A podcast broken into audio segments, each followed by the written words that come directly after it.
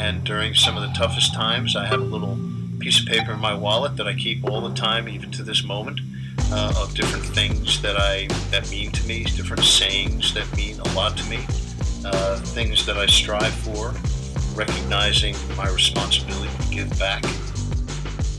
Reoccurring mantra I got into in college where I would just say, I'm going to break the mold.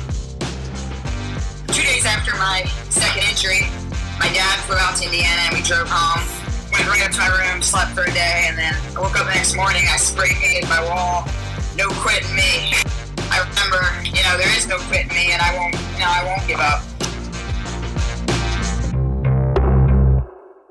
The number one thing you got to remember is you're transferring energy.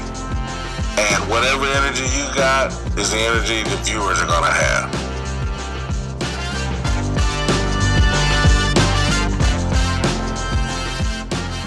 You are listening to Intentional Performers with Brian Levinson, where we talk with experts of craft about their journey and what they have intentionally done to be their best self. As we talk with them, the hope is that we uncover intentional gems that you can use in your life. Now, let's kick it over to Brian to introduce this week's guest.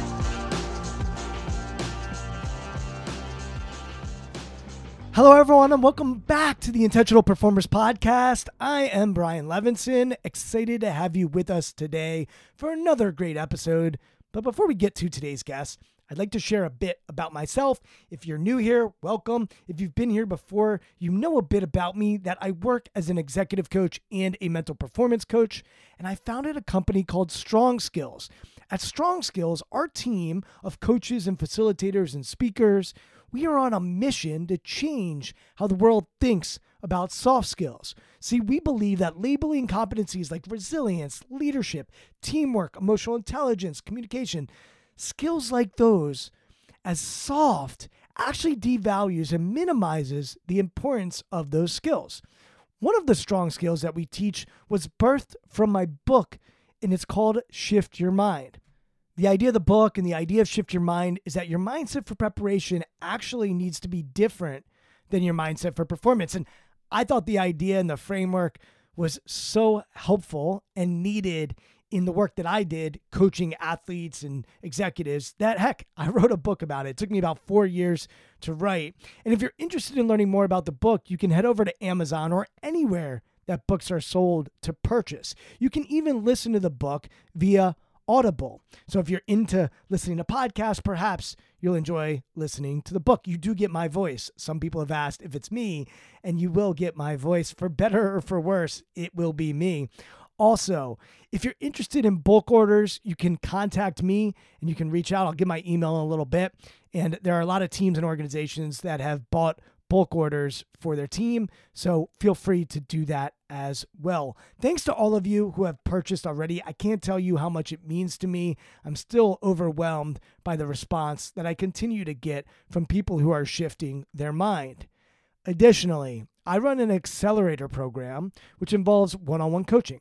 So I get in there, I work with you, and I help you figure out what do you need to perform better, to lead better, and to show up the way that you want to show up.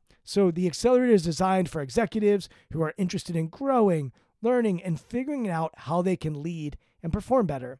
Our next accelerator launches in July. I have limited spots still available, and I love coaching these people and then bringing them together via retreat and via group Zoom calls. If you're interested in learning more, feel free to email me at brian at strongskills.co.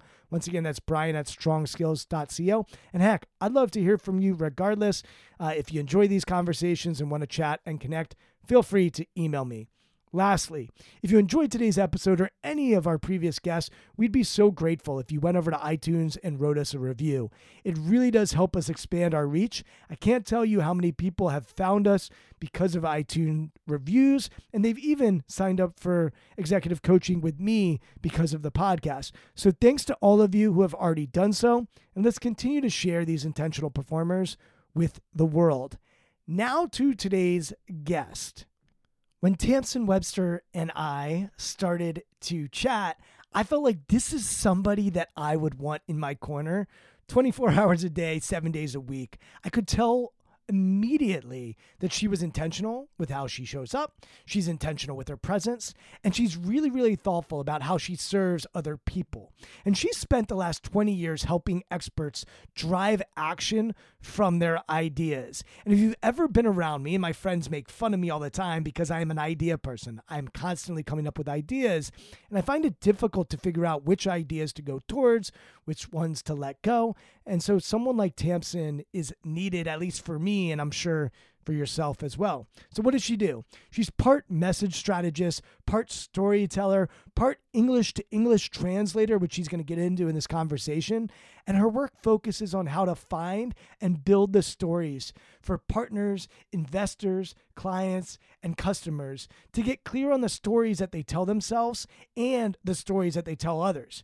Tamsen honed her expertise through work in and for major companies and organizations like Johnson & Johnson, Harvard Medical School, and Intel, as well as with startups that represent the next wave of innovation in life science, biotech, climate tech, fintech, and pharma. And I think what I appreciate most about Tamsen is there's no question that she's brilliant. There's no question that the people that she serves at Harvard and MIT and people that are making these TED Talks and breaking down incredible research, but there, there needs to be someone like Tamsen that can translate, that can make the complex simple. And I think Tamsen really understands how people digest information so they can learn and create action and change and evolve and grow as a result of brilliant research, as a result of brilliant ideas. So, this conversation is about Tamsen, her ability, what she's learned, what she's gleaned, and how you can take the brilliant idea that you have and make sure that it's digestible for yourself. And most importantly, also for those around you. She has a new book out called Find Your Red Thread, which is the subtitle is Make Your Big Ideas Irresistible. So without further ado, I'm so excited to present to you Tamsen Webster. Tamsen, really excited to have you on the podcast. You have been recommended by multiple past podcast guests. So you have that going for you. No pressure. No pressure nice. to start this off. Okay. But Neen James was the last one. Mm, love her. You have to have her. And you said you love her. I can't imagine anybody that does not love Neen. She is very lovable. That's probably the right word to describe Neen. And brilliant. Oh, she is she is one of the smartest people I know. And I think that anybody who is like, "Oh, really?" like you just you just haven't been paying enough attention because she she is a brilliant person. Um, and and just so generous of heart. And she is one of my favorite people. She's my weekly accountability partner. Uh, she's why i get things done every week. Um, and i i just adore her. Well her action and her follow through with heart that combination it's just hard to beat. When you come from the heart and you're genuine and you actually do what you say you're going to do it, a lot of people don't do those things. Um, so props to Neen. She actually sparked something for me. She sent me a, a gratitude note uh, at one point, and then that led me at Thanksgiving to send like 250 videos to people. Oh, that's that's oh, did she know that? She'd be so thrilled to know that. that I think I that. I think I told her. Um, and and so and not to get too morbid, but one of those people actually passed from COVID, and oh, no. so it's just a reminder that hey, like I felt good that I sent him that message. And then he actually said, I'm going to send more of these out in the universe. So we could talk about Neen the rest of the podcast, but about but, this is about you. I'm happy to. Okay. All right, fine. Let's talk about me. So I'd love to learn more about you. And I'd love to start just to get a sense of who you are, how you came to be you. Mm. Give me a sense of your childhood, your upbringing. What was life for you as as a kid? Uh, it was unusual in certain ways i think um, but totally normal in others. So my my father was in the navy so he was not around a huge amount uh, and that meant that i had this amazing powerhouse role model role model of a mother um, who also happens to be a doctoral you know, has a doctorate in anthropology. So you get these you know two people who just really love people and the world and are super curious about it um, and at the same time we're incredible models for independence um, and so I think it, it, that really shapes a lot of my experience. I can look back now and see a lot of what I do, how it had its roots there. Uh, that's helped by the fact that my sister is also a storyteller. So that kind of reinforces this belief that something about how we were raised um, does that. She's actually, she's a, she's like, she's like she's like the she's the real storyteller. She's she's legit. She's she's won an Emmy and two Writers Guild awards, and she's Emmy nominated for her own work. She's got you know on screen credit for movies and things like that. But I think there's something to be said about a family that produces two progeny that are as focused on on storytelling and understanding how to capture and shift the human experience as the two of us are. Why why do you think you both are obsessed with stories? So um, there's probably polite ways for reasons for that and others. Um, I would say that a lot of it has to do with our uh, uh the kind of the, the transient lifestyle of a military family. Uh, you are um, and plus we're both Gen X, so we're both you know we're both latchkey kids. Like so, you know, dad was traveling, and when he wasn't you know on active duty, he had a job that was out of out of town, so he was really only around on the weekends. My mother's like working full time, so she's not around a lot. Um, modeling one thing, right? But my sister and I ended up being both of us, I think, very emotionally independent, is how I'd like to describe it. And uh, when you move around a lot, and she moved around, my sister moved around a lot more than I did because she was older than I uh, was and am. Um, that didn't magically shift somehow. Like we are still, in fact, four years apart. That would be. Um, I know what. How did that happen? um, you eh, you know that independence translates into needing to figure out very quickly in very in kind of any situation how to make the situation work for you um, and so, yeah, I can't speak fully for my sister, but my experience was was you know, the way I think that translated was you know, I thanks to my mother's kind of anthropological nature, I I kind of watch and observe. I figure out where the power structures are, and then I figure out okay, here's the here's the opening. Here's here's the place where I can contribute, where I can fit, where I can I can operate here. Um, and you learn to do that pretty quickly when you you get uprooted and replanted a lot. Um, for me, a lot of that happened before I was five. Um, you know, we, we moved five times before I was five. Uh, so I, I had more than my sister, the ability to stay in one spot. Um, but I, you know, I am of the opinion that those first five years are pretty formative. Um, and again, it's going to be completely influenced by you, you, my, my, mother just has an anthropological outlook. She's just always looking at how people work and why they work that way. Um, and and my father, you know, he's a he was a, he's a retired submarine commander. Um, you know, he's and he's he's like the sole extrovert in our family. Uh, you just kind of start to understand what works and what doesn't, and how how the systems of people work. And so I think for my sister, it turned into you know creating alternate worlds. She's she very much her her genre is sci-fi and and, and world building. Uh, so I think that's really interesting. Um, and for me, it's it's much less world building and more. Okay, this thing that you are or that you do is different. How do you how can you most effectively communicate that quickly and powerfully when you may not know everything about the situation and you don't have an opportunity to because you just you just got dropped into it um, and so I think that's a lot of where it, it, it, came from, but who knows? I mean, I've spent a lot of years in therapy, but um, that hasn't always translated into why do I do this work? I can explain a whole bunch of other stuff about myself thanks to all those years in therapy, but yeah. You know. you know, one of the interesting things that I was curious about when I was doing research for our conversation today is that you and your husband uh, have a podcast yep. and share thoughts together and have almost a performative back and forth personality where the yeah. two of you can really riff together and collaborate and and sort of work off each other i'm curious for you being in partnership uh, witnessing this independence that your parents had and they did what they had to do to make sure the family had what they needed have you sort of taken a different approach to partnership in an intentional way or is it just sort of happen like that have you thought a little bit about that Uh, yeah, uh, mostly because uh, this is this is round two on the whole marriage thing. Um, as Tom would say, like the first one didn't take, um, but it did actually, and and that and just and to, to to toss it off as a joke would be to undersell uh, what was an important relationship, still is. You know, the the my ex husband is is still a very good friend. Um, uh, he's a wonderful co-parent um, but the relationship I had with him, I would say was very much more like what the relationship that my parents had. Um, and when I came to realize that that's what we had grown into, that was a moment where I was like, I, that's, I don't want that.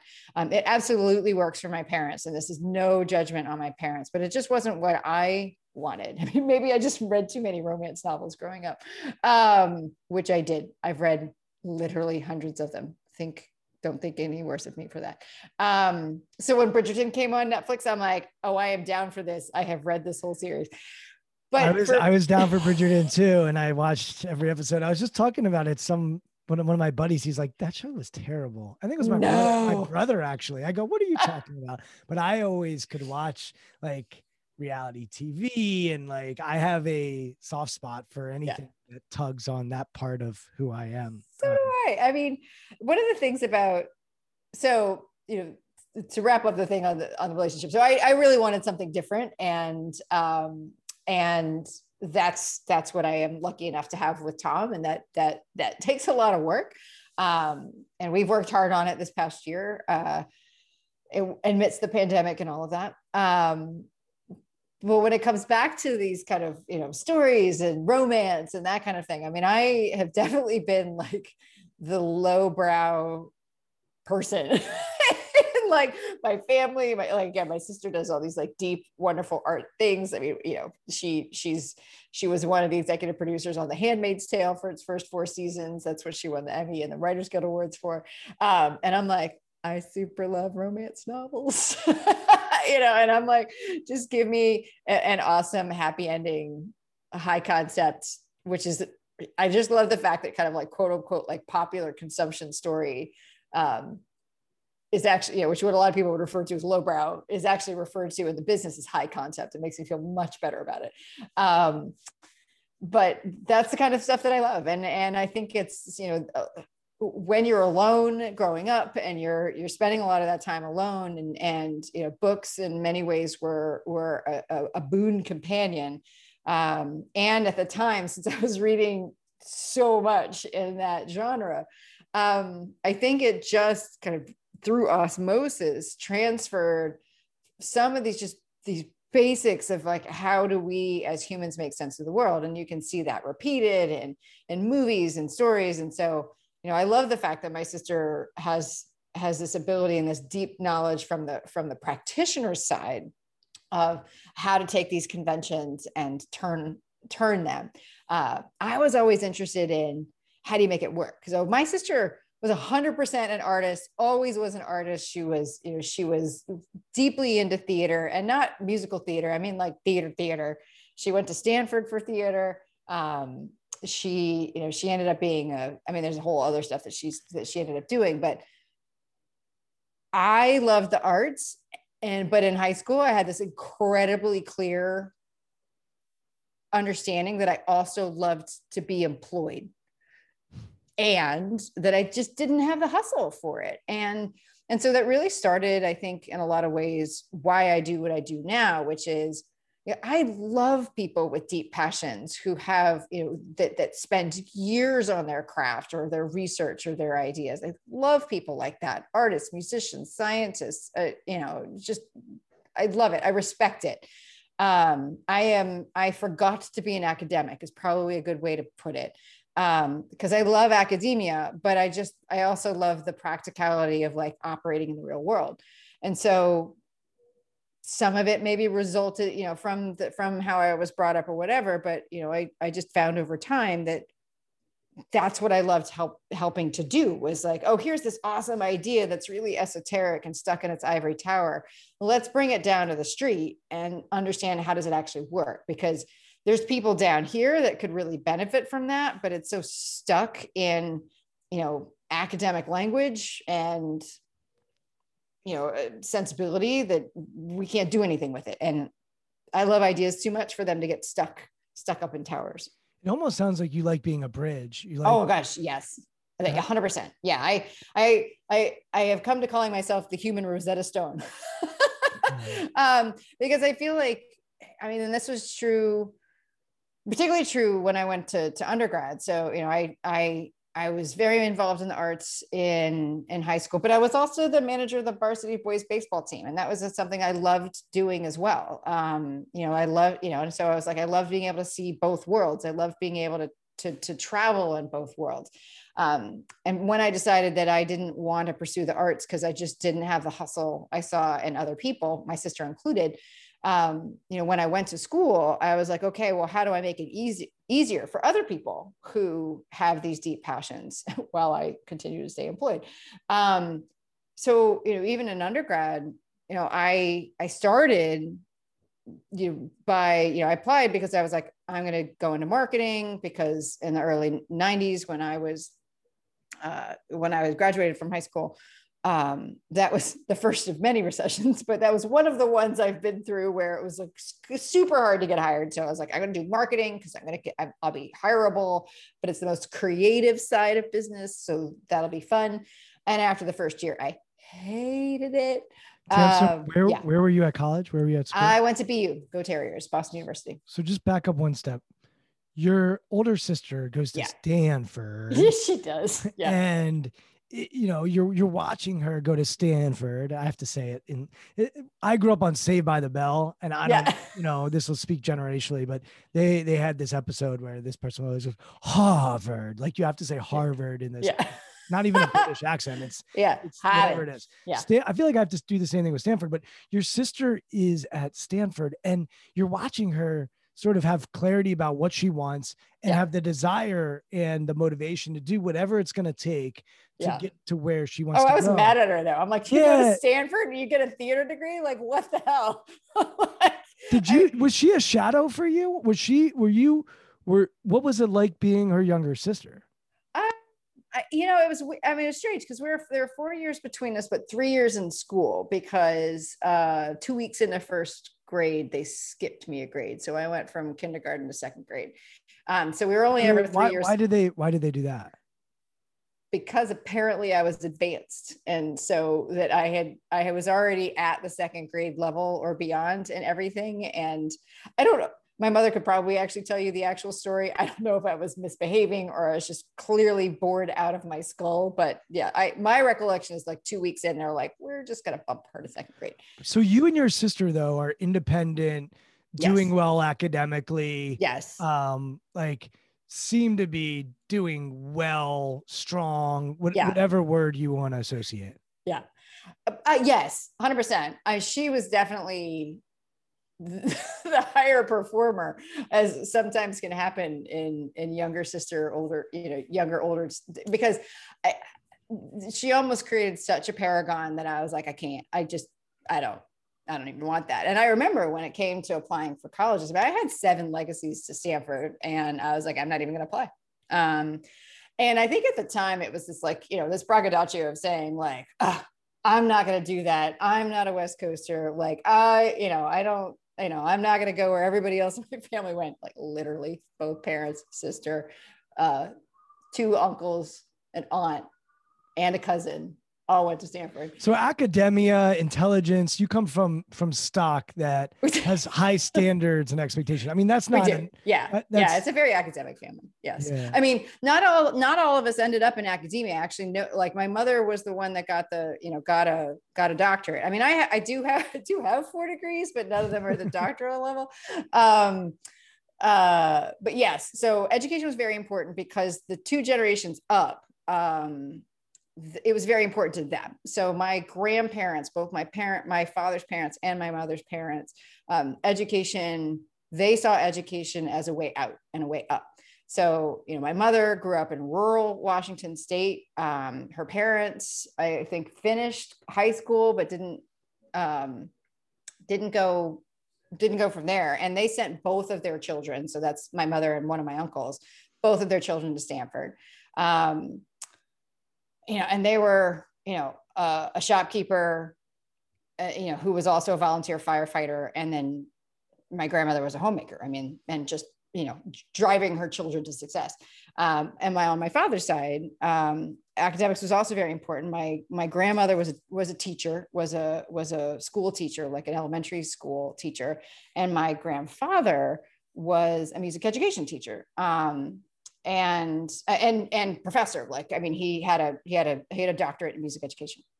So yeah it was very it was very important for us. Um i mean academia was important but i i had this rebellious streak that because i didn't quite feel like i fit in my family. And what's interesting as i talked to my sister now that we're both adults like she didn't either. So it's like oh, fascinating.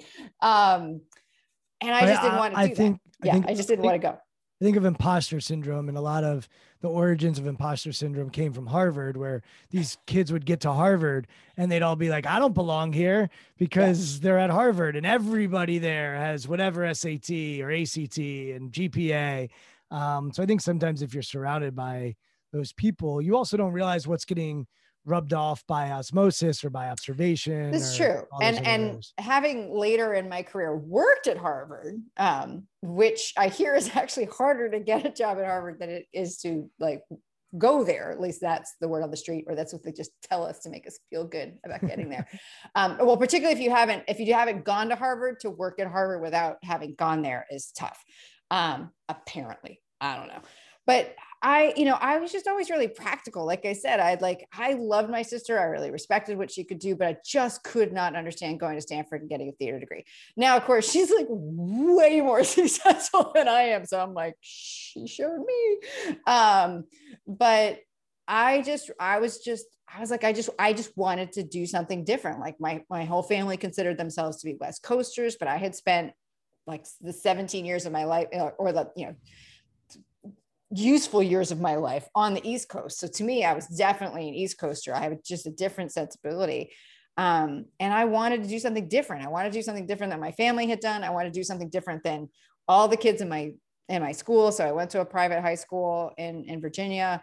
Um, yeah, for Virginia Beach, which surprises people. They're like, wouldn't have pegged you for a beach girl. I'm like, no, but Navy. Um, and most of the most of the folks in in my in my high school. So i think my graduating class was like 125 people. I mean the vast majority of them went to schools in virginia uh, like so and they were they were legacies of the school and then they would go to a college they would go to william mary or uva or virginia tech or whatever and then they would marry somebody else from from from my school and then they would send their kids there and i'm like breaking that cycle.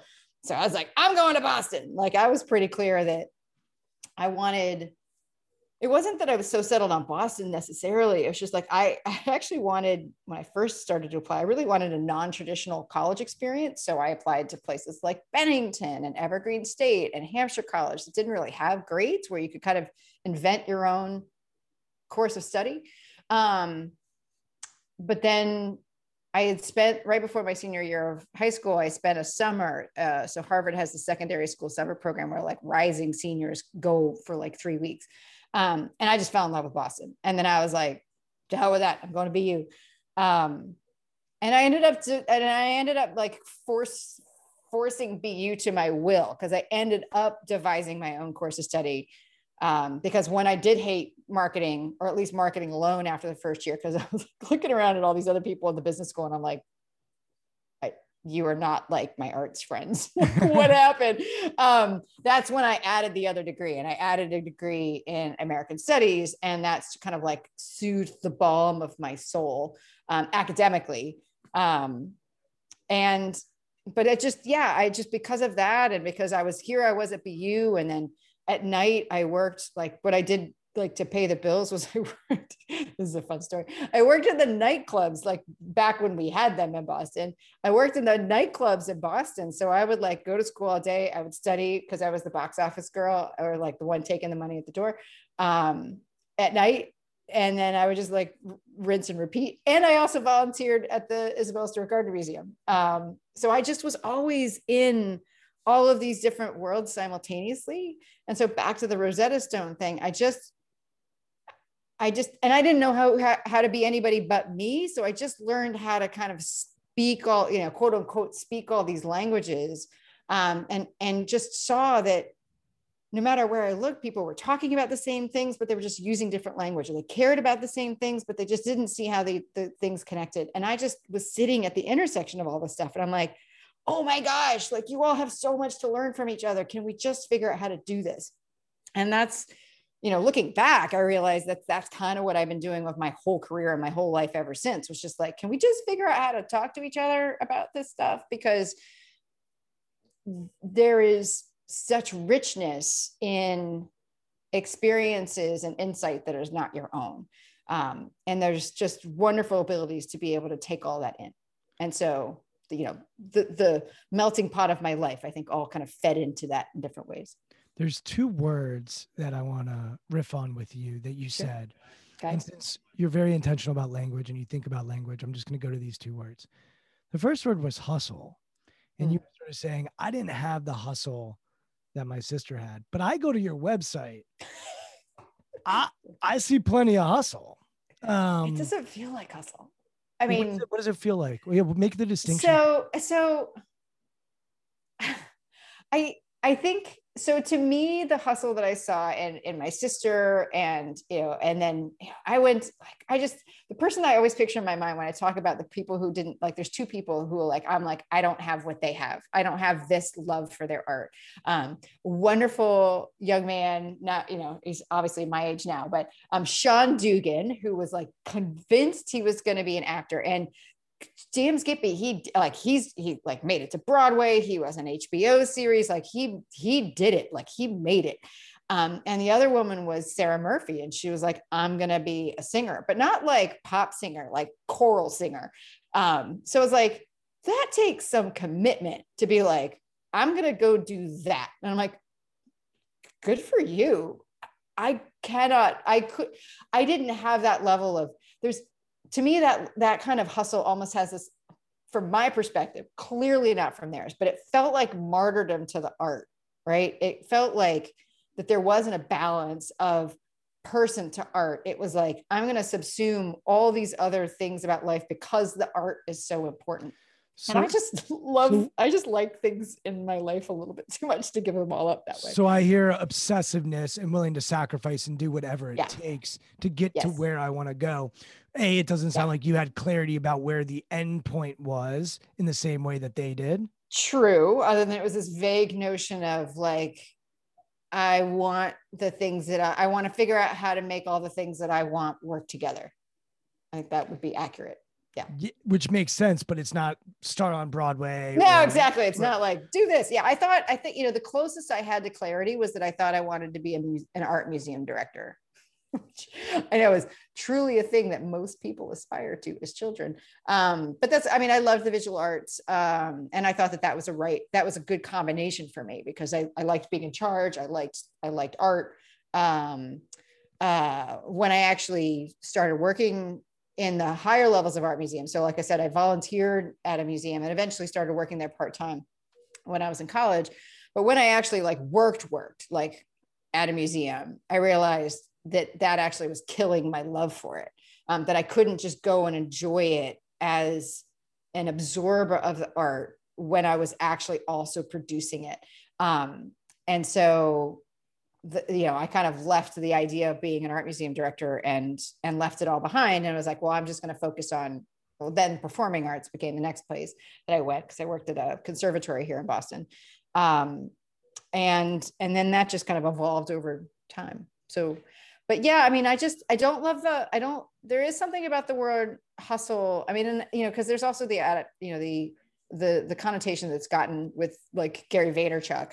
Um, which is also awesome. That's great. It's just that if you look from the outside and you're like, wow, she like hustles, it's like, I just, I literally can't imagine any other way to be. So I don't like, there's no to me like have to hustle. It's just, this is, this is what I need to do to to get all this stuff out there. And i i am committed to getting it all out there and i'm willing to do the work to get it all out there because it's important to me.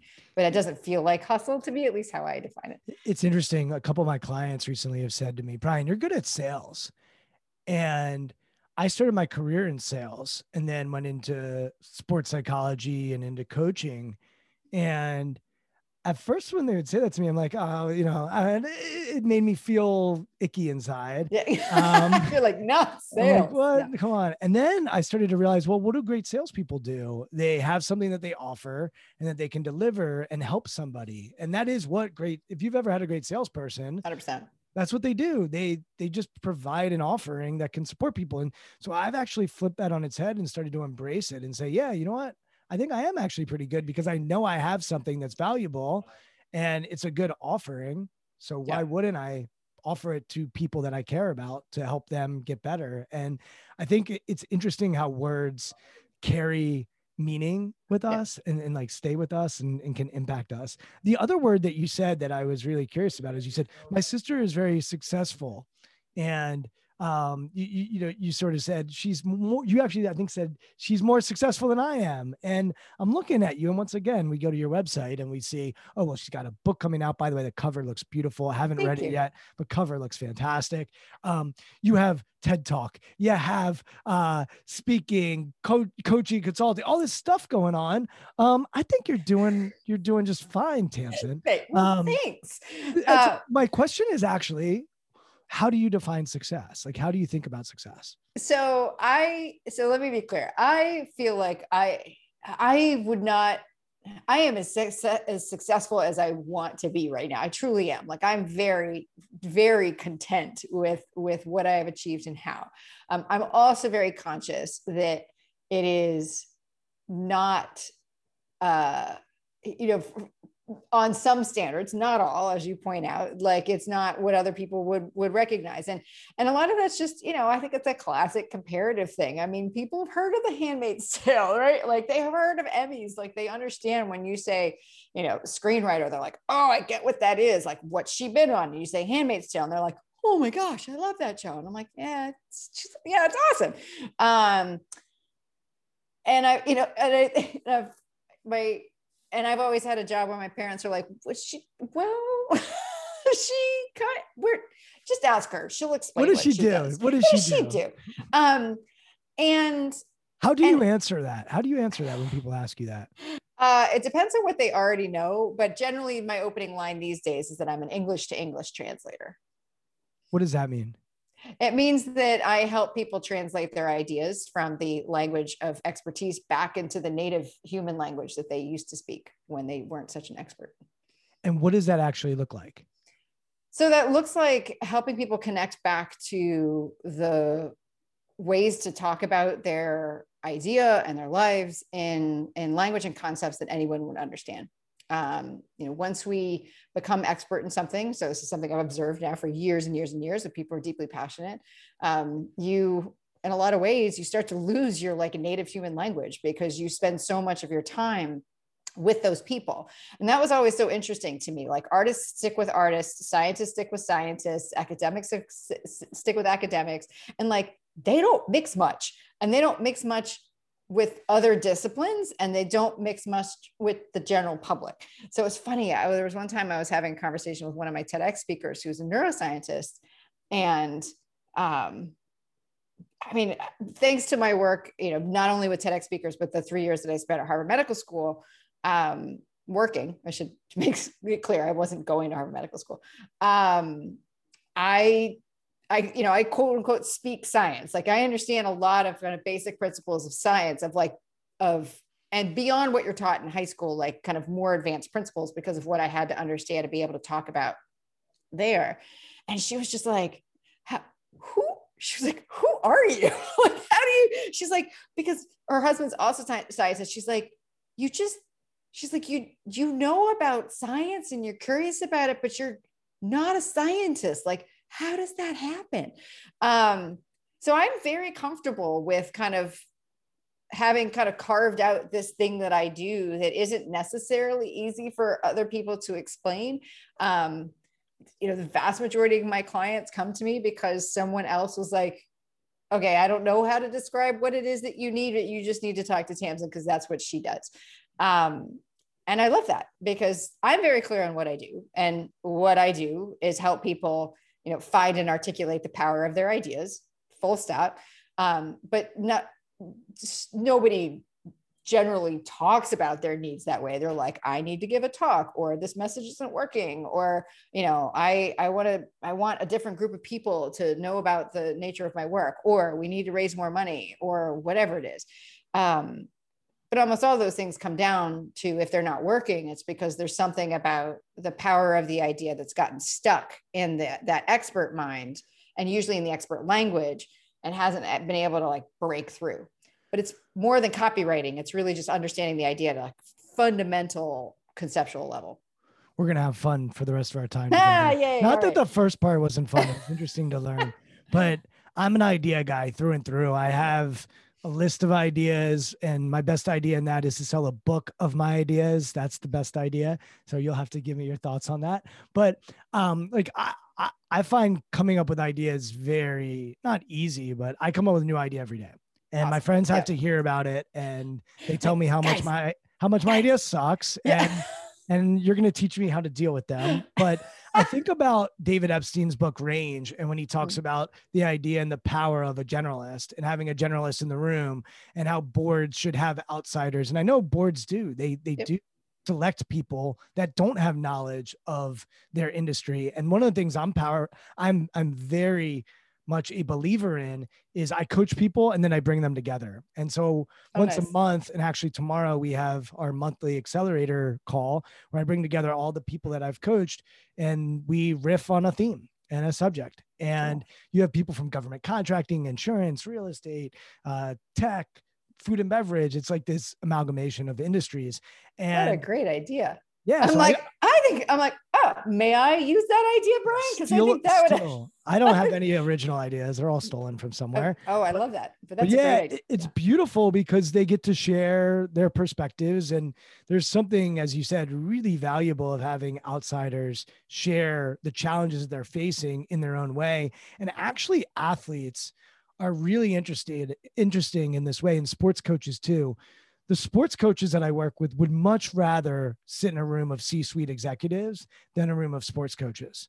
oh, Uh, interesting. Yeah. because they hear the same sports coaches speak the same language the same way over and over again, but they go into a different room with C-suite executives, and now Mm. they hear it in a completely different way. And they can be much more original. And Kobe Bryant actually was like the king of this. He Mm. studied the arts. He studied music. He he asked Oprah questions. I mean, he was Kobe, so he could call up anybody, but he would call up Bill Gates or whoever it might be and learn from them. And that Yeah. curiosity, which it sounds like you have as well, allows you to have a broad range of ideas and concepts. And that's where innovation often I find Yeah, Hundred lives. percent. Yeah. I mean, my favorite definition of creativity, and I honestly at this point don't know if it's mine or if I picked it up somewhere magpie like along the way, um, is that my favorite definition of creativity is the ability to make uh, unexpected connections between seemingly unconnected ideas or unconnected things. Um, and so when you can kind of like take two things and go, like, what about? Like to me, that's that's creativity. Um, and if you have that definition of creativity, which I do, then to me, the answer, if I ever wanted to be more creative, and there were definitely times in my life where there were certain areas, not that I felt like I needed to be more creative, but there was like certain things that I didn't feel like I was good at. Like there's, I didn't feel like up until I would say five to seven years ago, I was a crap storyteller. Um, I really wasn't good at coming up with like metaphors and analogies, and now you cannot stop them coming out of my mouth. Um, but my answer to that was like seemingly unconnected things. I was like, okay, well, I'm just going to go acquire more things, right? So if I were to come back into this world as an animal, it would 100% be a magpie because I am just absolutely obsessed with, you know, metaphorically shiny things. Um, I love shiny ideas and I just kind of collect them in a bunch of different ways. Um, and I just kind of hold on to them and then I, and I use them to build stuff. Um, and so part of my fascination of talking with people who have ideas uh, is that a it adds you know just absolutely it's like absolutely like whatever a magpie's favorite food is like that is it for me i'm like yes super sparkly idea. I love it. Um and it, it it's just that's so powerful. And the other thing is uh, because again, I kind of forgot to keep say or whatever, however you want to put it. Like I didn't stay in academia because I didn't want to be an academic, but by doing the work that I do, I get I I go to school every day uh, on so much different stuff, and it's awesome, and I love that um, because you know one client I'll be talking about. Um, wastewater treatment and another one will be you know how do we create better smart cities? And then it'll be about how mitochondria are you know very possibly the basis of the elusive mind body connection. And then it'll be like how visual perception affects affects motivation. And then it'll be somebody on like hey i have this kind of different approach to how we get people comfortable with technology. And i'm like just yes. Just keep talking to me because i love this stuff. But you can also connect dots and figure out how one thing might be relevant to something else and bring it in into that. Yeah i mean it's it's um it's pattern recognition in my mind. I mean and so that's also why i just i, I do my best to, to absorb as much information from as many different sources as possible even beyond my clients. I spend easy an hour a day reading reading articles reading newspaper reading um, rss feeds blogs whatever. Um, uh, it's my it's like part of my morning wake up routine. Honestly i spend an hour in bed before i ever get out just kind of like reading the paper reading my news feeds just kind of flagging stuff for to read more later or whatever. Um and what it's just yeah it's just i i love that. And i just and, and and that allows me when i'm talking to someone who's like in this area like studying one area over here to say you know what that reminds me of this other thing completely unrelated on the surface, but I'm like, is it like that? Because my ability to do that, say, is it like that? Is it like this? Is it, is it, is this similar? Is part of my process for helping to get down to, okay, what is this idea really about? What does it really do?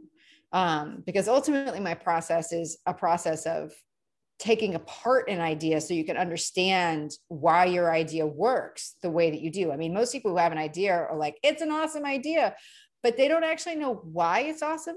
I mean, they know why it's awesome in terms of the benefits it provides, but they don't know why it's awesome. Much like like when you say to someone like, "Do you know how a bike works?" and they say yes, and then you're like, "But how does a bike work?" and you're like, "We push the pedals." Like, why does that work? And they're like, "Because they're attached to a thing." And like, why does that? And then and it quickly breaks the same thing happens with people's ideas where you're like but why is it the right idea? And a lot of times actually 99% of the time the first answer will be some version if you're listening carefully to like well this is the idea that's right because it's the right idea. And i'm like no. And so I, the vast majority of my work is actually just spotting and fixing circular logic in people's cases for their ideas there's so much there to unpack First of all, there was just a video that got sent around that had all of the introductory head coaches in college basketball, men's college basketball, saying um, what they were saying in their introductory press conference. And they were all saying, We're going to play the right way. Mm. And it's just, we're going to play the right way. We're going to play the right way. And all of them are saying, play the right way. What does, what does that mean? And nobody knows what that means because the right way for you is different than the right way for me. So I love that you talked about sort of well, it's the right idea. Um, the other thing that I am so interested in is this idea of building ideas rather than finding ideas. Mm-hmm. So your book, which by the time people listen to this, your book will be out. Congrats, Tamsen, your book. Yay! Um, Whew, glad yeah. we're past that. you made it. You made it. So uh, by now you've probably read Tamsen's book. Um, but if you haven't, you should you should go read it. Uh, I haven't read it yet, so I'm not going to say that you definitely should read it. But based on this conversation, I'm going to say you should definitely know. If like, but, I do, I do find it's a useful approach. And then people tell me that once they kind of, once they really lock into what it is, like they can't unhear it. And that to me is the high, highest compliment. They start to look at every message and every idea through this lens. And I'm like, that's awesome because I would, I would, I want to equip people with the skills of spotting and strengthening ideas on their own. So give us a little more glimpse into that lens. So the mm. phrase that I saw was the best ideas aren't found, they're built. Yep. Um, and then there's like these three components. You need uh, your big idea to have bigger impact. Do you need, uh, is it your next big idea or is it a need to adapt your idea across audiences and offerings? I probably butchered that, so you can. No, that's all right. But I'll tee Um, that up for you to riff on. Sure. So, I mean, to the last point, those three are probably the three most common kinds of questions I get from folks as either um, I, I need to find that next big idea, which is is is work that I do less these days. Um, well, I, I do it, but I just charge more for it because it's it's uh that's a it's it's work when someone's like, I kind of I want to I want to have this outcome, but I don't know how to get there. That we can always do that, but that means we have to we have to build i'll get to that in a minute build a lot more. Um, a lot of times people are coming to me because they they already have a big idea and they're trying to pivot in some way. Um, they're trying to figure out how to like what's the next one? Where do i go from here? Or very common and i see this a lot with academics how do i make sense of all of these different initiatives or projects that i have going on either in my lab or you know if it's a it's a kind of a thought leader expert so I have this talk and this talk and this talk, or I have this book and this book and this book, but I don't really see like how do I when someone says to me like how do they all make sense? You know, like I don't know. um, or you know, people are coming to me because um, they need to get it out there in some way, and they're trying to figure out how to you know that typically comes up because most often in companies when they're trying they're really struggling to operationalize a brand all right but let's get to this find and build thing so this was part of so it, in the 25 years I've spent at brand and message strategy now, there I've I've moonlighted a couple times, and I think they're like the two my two moonlighting jobs did overlap briefly for a little while. Um, but moonlighting job number one, which really taught me a huge amount about how people make the internally driven decisions to, to make permanent changes in thinking and behavior, um, was my 13 years as a Weight Watchers leader happy to come back to that. Oh yeah, we Um, will. Oh yeah. and then overlapping that, but the thing that I've done almost continue well, continually, which is different than continuously, but continually over the last eight years, um, has been working with TEDx Cambridge. Um, and when I first started there, I was as the executive producer, and part of my role, well, my role at that point was to really shepherd the speakers all the way from deciding who the speakers were all the way through to the performance on the stage. So I was helping them through that entire process. I don't still do delivery and performance coaching because there's plenty of people where that is their special gift and I, I do it, but it's not where I love. I mean, I just love, I love me the ideas as we've already talked about. Um, but what was interesting for me, it was an interesting challenge because here are these people who have amazing ideas, you know, generally with the, you know, particularly TEDx Cambridge, the caliber of these speakers is very much like TED quality, like big TED quality. You know, they are academics. The, the, the highest proportion of TED speakers comes from the Boston and Cambridge area, unsurprisingly, because of Harvard. There it is. And- you know, it. there you go. That's- that's- Um, there you go. Ton, yeah. MIT and like the literally 300 colleges that we have around here. Um, there's a lot going on. Um, but this was a situation where these folks needed to give a talk. They needed to give a talk about their idea. They needed to get it, you know, they needed to speak to an audience of non-experts. I mean, an intellectual audience and a very well educated audience, but not an expert audience generally. Like they're not, it's not engineers talking to engineers, right? Like, so, um, and they had to do it in 18 minutes or less. And I was like, bring it on. But the challenge for me was that I couldn't just be like, well, here's your idea. because I mean, that was my role in, you know, in, in my full-time job was like, like, how should we promote this company? And I'm like, well, we're going to use this message. And they'd be like, why? And I'm like, because you hired me to tell you this is the right message. And that's all I have to tell you about it.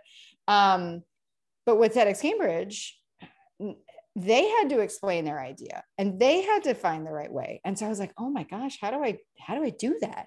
Um, how do I, how do I get, how do I get them to find what they think is powerful in their idea? And simultaneously, how do we get them to talk about it in a way that makes sense? So I started doing a bunch of research, really. I was like, um, and some of it built on what I had done when I was a Weight Watchers leader. Like, okay, well, how do people process information? Like, what's that all about? And where do, you know, uh, where do, where does information go wrong? Like, what happens? Like, what can I do to give these people an easy, relatively, way to decode and recode their idea in the language of an everyday audience? Um, And it turns out that there's one language that everybody speaks, and that is the the the language of story but not once upon a time stories. That helps. But the reason why once upon a time stories work is because they based on a structure and it's that structure that our brains are looking for because our brains are creating stories again not once upon a time stories but we're creating stories all the time to explain why things happen like you know thing X happened and Y effect happened. And our brain goes, well, that's because, right? We're constantly assigning roles like hero, villain, victim. We're constantly uh, assigning motivations to people, altruism, selfishness, whatever. And our brains are doing that totally preconsciously. So I was like, okay, well, if this is how we process information, and if this is how we arrive at ideas, then it what that means is that that minute where we have that kind of Archimedes in the bathtub moment, Eureka, or you know Isaac Newton with the apple on his head, where it's like this flash of insight. It actually isn't a flash of insight at all. It's actually the moment where all the pieces of that story that your brain is trying to build finally click in, and all of a sudden your brain goes, "There it is." That's the thing that makes this make sense. I've got this question. Here's the answer because your brain has like slotted in those pieces. So, so I said to myself, Tamsen, if you can figure out what those pieces are, wouldn't that be useful? And I was like, yes, it would, Tamsen. So let's figure out what those pieces are. So that set me on another path. Um, so that I got to a point, I was like, okay. And there's a lot that went into it, but I was like, all right, I think that when it comes to structuring an idea, there are five pieces. There's a piece that starts the story, right?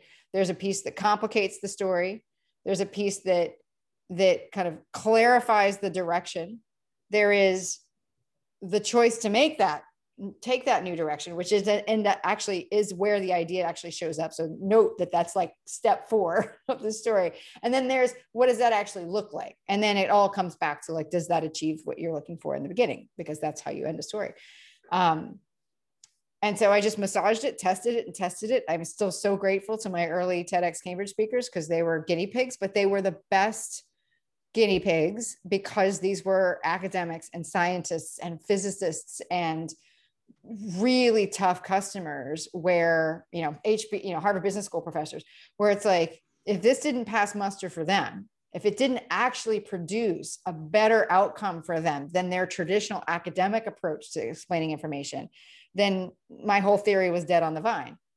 But it worked. And I was like ah I'm onto something. And so then I've just spent literally the last um, you know, I've done it on my own now. I mean, the the the seeds of these ideas started about eight years ago, and the red thread, as it exists now, even though it didn't have its name five years ago, but it started five years ago. It had its name four and a half years ago, and that's what I've been working on ever since. And why write a book? Uh a lot of people kept saying, "When are you going to put this in a book?" That's usually a good sign that it's time to write one. Um, I didn't really want to. Uh, so back to you know family roles and all of that. My sister was the quote unquote writer. Um, I didn't consider. I was the talker. I was not the writer. Um, I write perfectly well. I, I I know that I'm a good writer. It is not a pleasurable experience for me. Some people, so for some folks, it is.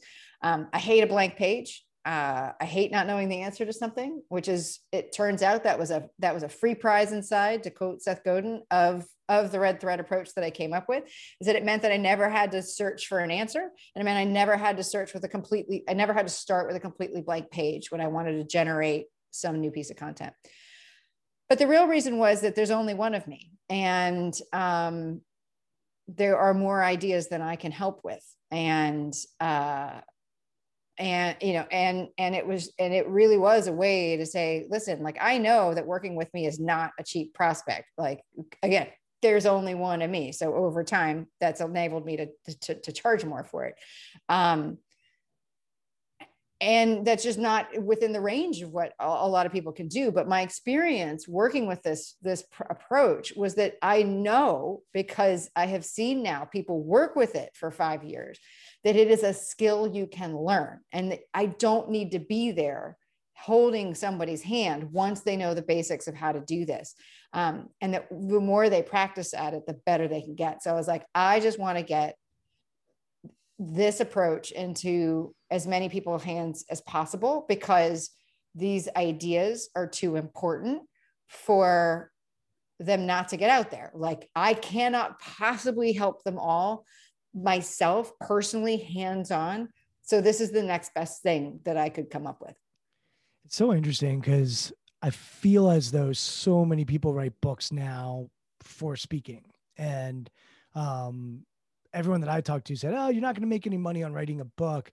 So the only reason to do it is if you want to charge more for speaking. And I get it. But for me, I wrote my book in a similar for similar reasons to why you did. And I'm not anti making money. Like, you're like, no, no, I like the money. Remember, I didn't. Don't get me wrong. I'd, I'd like for all of you to buy my book and you know spend money on it. It's great, but but the reason why I wrote it was because I had a framework that I saw that my clients were using, and I love to do one-on-one coaching, and I knew that there would be others that would benefit from reading the book. It's really that simple for me. Uh, when I hear you talk, I hear I hear something similar. Um, I want to go back to your morning routine because you mentioned, hey, I, I stay in bed, I read for an hour. I'm curious what else you're. It doesn't have to be morning. What other routines you have, especially you said I don't like writing. How did you get yourself to complete the book? like, write a book. Like um, what what did yeah. you what other routines or habits do you sure. leverage or do you utilize to make sure that you're living the way that you want to live? All right, I'm relentlessly pattern driven. It is borderline neuroses. I, and so let me just start there. Um, I am, I'm very pattern driven. Uh, it is, but it is how, and I said this even back in the days when I first joined Weight Watchers. The reason why I joined Weight Watchers is I wanted to reduce the traffic noise in my head about this thing that was taking up too much space because I wanted to think about other things. And I didn't want to be thinking about how I felt or how I how I looked or or what to eat all the time, like and not feeling like I was doing the right thing. Um, it was just reducing traffic noise. So for me, all my routines, and there's a lot, um, are just to be able to free my brain up so that I don't have to think about those things. They're like kind of on like autonomic nervous system, and I can I, and it frees up my brain to think about these awesome ideas that I work with all the time. So um, it does absolutely start with a morning routine. Uh, morning routine is to solve the New York Times crossword puzzle every day, read the New York Times, read the Washington Post, uh, uh, read the newsletter from my local NPR station, WBUR, um, and then to read through three, it's very precise. I know I'm neurotic. Three feeds, three panel passes through my what Feedly, which is an RSS combiner um, serves up to me from all the the various RSS feeds that I have collected over the years as being like awesome sources of information. So things from like you know that range everything from MIT's uh, Sloan Management Review um, and also obviously HBR, um, but to things like Aeon and Psyche and long reads and even like things like Teen Vogue and Bustle and like random stuff where it's just over time i've noticed that these places surface interesting things. Um, smithsonian like just weird stuff. Um and i just too. we're good. Okay okay good. Yeah uh totally weird shit.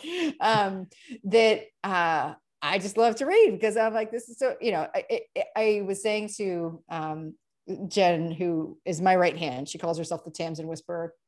She's worked with she started working with me first 15 years ago at harvard medical school. Uh, we you know and then three years ago now she started three two i don't know forever. She came back and started working with me when i was on my own. Um, i have no idea where i was going with that. Uh, i totally lost my train of thought. Um, oh no i know what i was saying. It was like i that that i can't possibly like take in all this information and use it on my own but I just love collecting it. Oh, I know what I was saying. Um, that it was probably a lot of this came from, you know, as the younger child of two children that was younger than my brilliant sister and brilliant parents by, you know, anywhere from four to 34 years.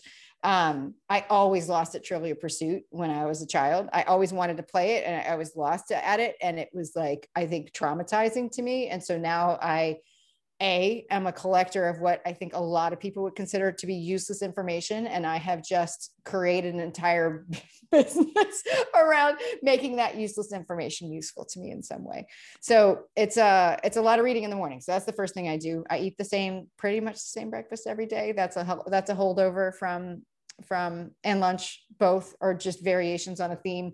Uh, those are both holdovers from my weight watchers days. Again i don't have to think about it. So as long as i've got my oatmeal fruit nuts at, at breakfast and i've got my kind of um, roasted vegetable and turkey sausage hash uh, with sourdough bread that i've made because i picked that up in the pandemic um, then I can kind of have what I want and whatever I want to eat for dinner. And again, I don't have to think about it. I can just be, I can like, like client, client, client, ideas, ideas, ideas, break, have my hash. Great. Come back, do it, do it, do it. I don't have to think about it. Um, but I pretty much wear like one, like one clothing designer, um, Diane von Furstenberg, because again, I don't have to think about it. I just love her clothes. I don't have to like go anywhere. Um, you know, I, you know, I go to the same person, like the same place to get my hair cut. And it's a place where I can like, it's, you know, that there's the same, like there, it's a, it's a baby chain. Um, you know, there's, there's five of them around the country, but they tend to be in the cities where I, I am the most thanks, thanks to speaking and things like that. Um, there's a lot. I do. I want, I want um, to, yeah. I want to go back to ideas. And yes. a, as an idea guy, one of the thing that I things that I've started to notice, and maybe it's my own stuff or it's a pattern, but when I share an idea with a friend or family member, I find that there are some people that I can go to, and when I share the idea, they will be like, "Oh, I've got an idea on how to make it better," or oh i think that's that's cool have you thought about this and they'll mm-hmm. almost think about like how can we make this work and then there are other people that almost always will say why it won't mm-hmm. like their mm-hmm. first response is all right well this is why it already exists um, here's why it won't work here's what you're missing and I find like the why it won't work people often don't actually give me anything helpful other than they believe it won't work. Whereas the how it will work people often then give me some ideas to broaden my idea mm. and look into nooks and crannies. And so I've I've tend to notice a that if I have an idea that the why it won't work people actually think is good, then I got something there.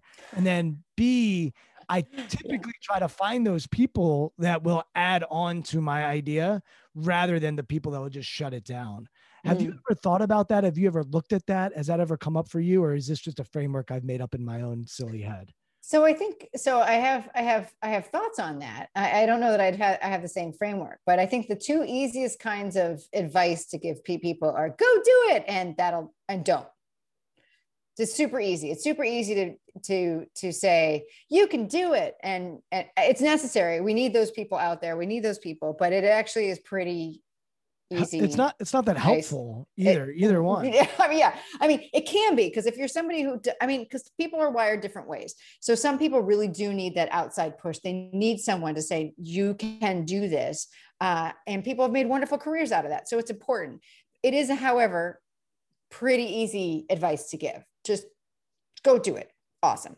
Also, really easy to go. That'll never work um, I, like you, am much more fascinated to me, and this is related to like, like to me, I connect this back to my liking to do the New York Times crossword puzzle every day. I look at every idea like a puzzle. Um, because if someone comes to me and says, This is my idea, and and I'm like, all right, how do we, and, and on the surface of it, it sounds like, okay, I've heard that before. Then it becomes the puzzle for me of going, that's when I start asking questions. And what I'm looking for is how is it different? How is it strong? How is it, how is it unconventional? How is it unexpected?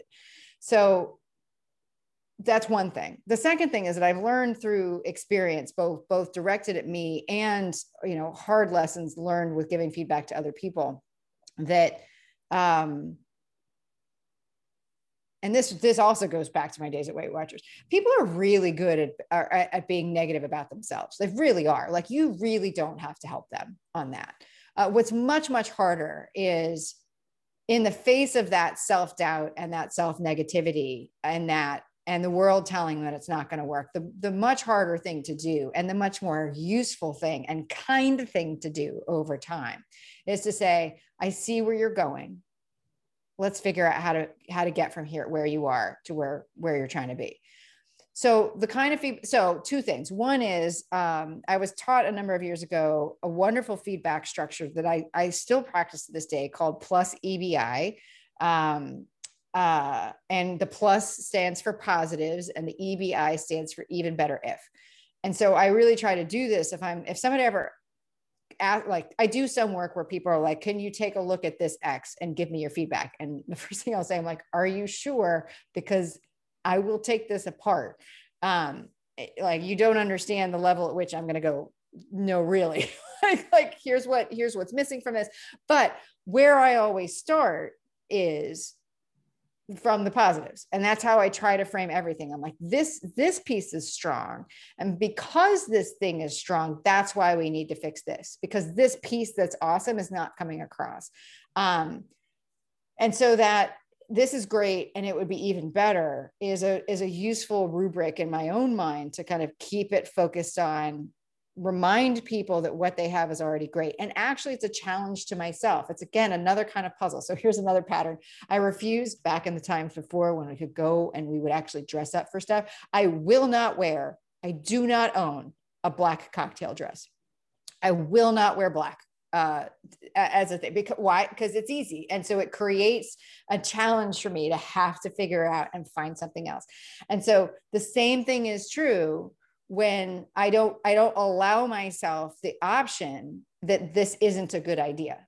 Like I come into every idea, every idea with the belief, and it has yet to be disproven that there is something in it that is unexpected, powerful, and different.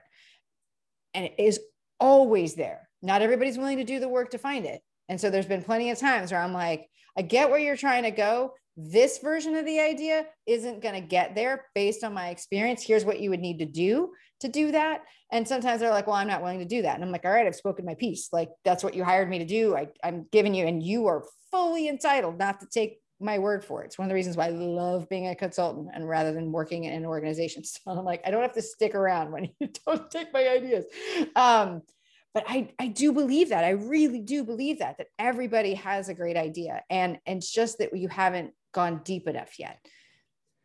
It, it, it reminds me of when I coach people. Like when I start with them, I believe that everybody can get to where they want to go. Mm-hmm. However, it's going to take a lot of work on their end um, to get to where they want to go. Now, I don't believe that I could be a professional basketball player.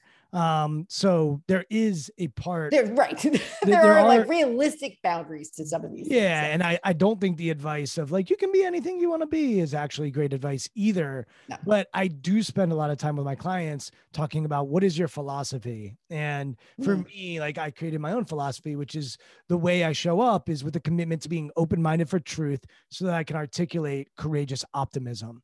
Nice. And and the reason why that courageous optimism exists is because it's my job is to show up for people courageously and optimistically, but I still also need to be open-minded for truth. And I, yeah. I love that you're a truth teller to the people that you serve because if you're not going to give them the truth, someone else will, and it may cost them dearly down the road. Yeah. So that commitment part for me is a big deal. I was just talking to a client about it this morning. My job is to be open-minded for truth, find out what's your truth, stay open-minded, and yeah. then be courageous and articulate that courageous optimism wherever it may take us. Yeah. So if you haven't already talked to Brant Menswar, you need to. Oh my gosh, will you love him? Um, so Brant Menswar, who wrote a book. So full disclosure, he's a client, but only after he wrote the book. So and we've just he's he's lovely. Um, but he wrote a book called Black Sheep Values. Um, and everybody talks about their values. And this book actually helps you figure out what they actually are. And so the reason why I calls it Black Sheep, and I love this, is because you know he explains this is the, the just the kind of you know um, I take all the random pieces of information I call, I put them in what I call my swipe file, and I share those like two a day every weekday. Um, and this story is the kind of thing that I wish I'd found. It's like a it's a classic swipe file content. But what he discovered was um, that the generally black sheep are valued less, like for by shepherds, um, because you can't dye their wool. um, but they're useful in a group, right? So because they'll always put a black sheep in every flock, so uh, so explains Brant, because all they have to do is pay attention to the black sheep to understand the health or where what's happening with the whole flock. Because a you can spot it, but b other than that, they don't consider themselves to be very useful. What Brant has done is kind of flip this on its head and said you need to find your flock of like five black sheep values like the, the things that do not change for you that they cannot change for you. They are what they are what determine the health of everything else around you. Um, and his book helps you find that. And you know he helped me find you know he helped get so that i have clarity you know slightly different words but what was so lovely about reading his book was that for years prior to reading his book, I have this mantra that I developed for myself. It's very similar to your philosophy. So if you know, if I were to answer that question for myself, like my philosophy is very simple. It's be useful, be thoughtful, be passionate, be kind. So useful, thoughtful, passionate, kind. Um, and oh, by the way, the last one's the hardest. Um, when you're doing everything else, like to be also useful and kind is like a tough thing. Um, passionate, thoughtful, you can be passionate, not kind. You can be passionate, not useful. You can be thoughtful, not kind. Like, I mean, there's like all these things. So to me, it's a really good balance. Um, but I think you'd love Brant because understand. So for the, and Brant and I love the, you know, we've enjoyed now starting to do more work together because like to me, everything about who you are starts with these values. And Brant has such a great approach to doing that. But those values get manifested in your worldview, in your philosophy um, of how, about how you make the connections, about what's the story you tell yourself about the way the world works. And the red thread helps you uncover that. The red thread helps you kind of un, helps you kind of unearth and bring light to that story that you build for yourself about how the world works. And it's based on those values. It's 100% informed by that. So, you know, it, for example, you know, this kind of usefulness thing um, which translates in into Brant's values as as impact. Like that's that's important to me. Um, is you know really just having that kind of impact. Like things need to have effect. Like that's important to me. Um, it is it's it, it is absolutely why I go into every you know, and respect is another one. But again, that's the thoughtfulness piece. I hope like that's, you know, it's just, I go into every interaction and every idea with an eye towards the impact it can have and with a respect for that potential impact. Um, and, you know, and I am dogged and to, to finding that because to Brant's point, like, you know, and to Brant's, you know, one of my flock of five is also determination. Like I am going to stick with this until we figure it out. Um, and that's the promise that I make to my clients. I mean, I, I, you know, the, the way that my engagements are shaped is not a number of calls. It's not, it's until we get to this very specific point, until we get to one round of edits on a short form piece of content that is your red thread put to use, because that's when you actually know it works. Like that's when you know it works is when you can actually see it working in the world. And so useful. There you go. I love that. I talk about my clients instead of positive self-talk let's focus on useful self-talk. Yes oh i love this yes. yeah a lot of people focus on being positive and positive self-talk but sometimes negativity is helpful and useful and I think also humans are meant to feel negative. It's not we're we're designed and we're wired for it. We're not meant to be positive all the time. So yeah. um I think look, I think you have more hustle than than you than you think. Um and so I'm going to use that word whenever I meet you in person. uh, that's going to be the word I think of. I'm um, determined. See, I would say like I think so, hustle to me is is a, it, well, hustler, include... hustler. I, I, I could see how one would go from hustle to hustler. And it... yeah. So to me, hustle is directionless. Like yeah. that's my issue with it is that you can you can hustle and you can be expending an extraordinary amount of energy to no purpose. And so that's why I would much rather be described as determined, which has elements of hustle, but to a purpose, like so that something happens. Like that to me, like, so you can call me determined, persistent, like, dogged. yes, and yeah. dogged until the cows come home. But don't like hustle to me, like, it's just like, uh, like it, it is, it is, it is a, a potentially unnecessary expenditure of energy. And you know i do a lot of talking both with my clients and in the book about how you know one of the things that can can reveal to you some of these aspects of your worldview or even brant's black sheep values are the mantras and the proverbs that you say to yourself all the time um, and so if i were to you know one of them that a hundred percent encaptures you know encapsulates my thinking is that a stitch in time saves nine I am, and you've you've heard me talk about it. I'm trying to reduce the traffic noise. I am trying to get to as like I want to spend the most valuable time on the most valuable things, and I don't want to waste any effort or any time on anything that isn't necessary because these ideas are too important. So you can call it hustle. I'm just going to hear it as determined. I love it. Well, the podcast, the podcast is called Intentional Performers. So I'll take that. Yes, intentional performance. 100%. Everything that you just mentioned is about intention and purpose. So I appreciate you. If people want to learn more about what you do, how you do it, the book, all that good stuff, where can they go about doing that? the book is really everything. I honestly, because it's like me in a book. I, I wrote it to be like the pocket Tamsen. you know, to have, you know, you're kind of as if I were sitting there with you, like walking through your idea and how to explain it right with you. So I would say right now, particularly since the book is out, um, go there, redthreadbook.com. That's probably easier to remember than my name. Um, I am, however, the only Tamsen Webster in the universe, so I'm super easy to find, um, as you probably found when you were doing research on me. Um, but if you want, like, if you want other things, uh, Tamsen, then tamsenwebster.com is where it all is. Uh, that's where you can sign up for my newsletter. Obviously, that's where you're going to find the book.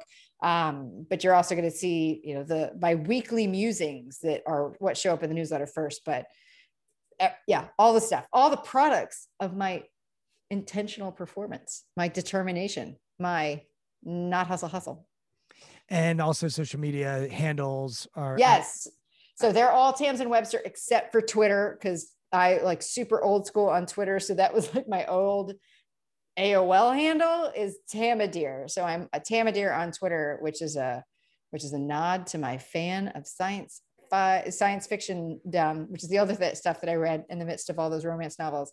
Um, so, you know, autograph book to anybody who could figure out what the what the connection is and what my what the connection is to Tamadeer and what that is a reference to. Beautiful. I will not send you an instant message over AOL Instant Messenger, but I'm on Twitter at Brian Levenson. Uh, and LinkedIn is the other place I like to play at Brian Levenson. And then you nice. can listen to all of these conversations, strongskills.co slash podcast.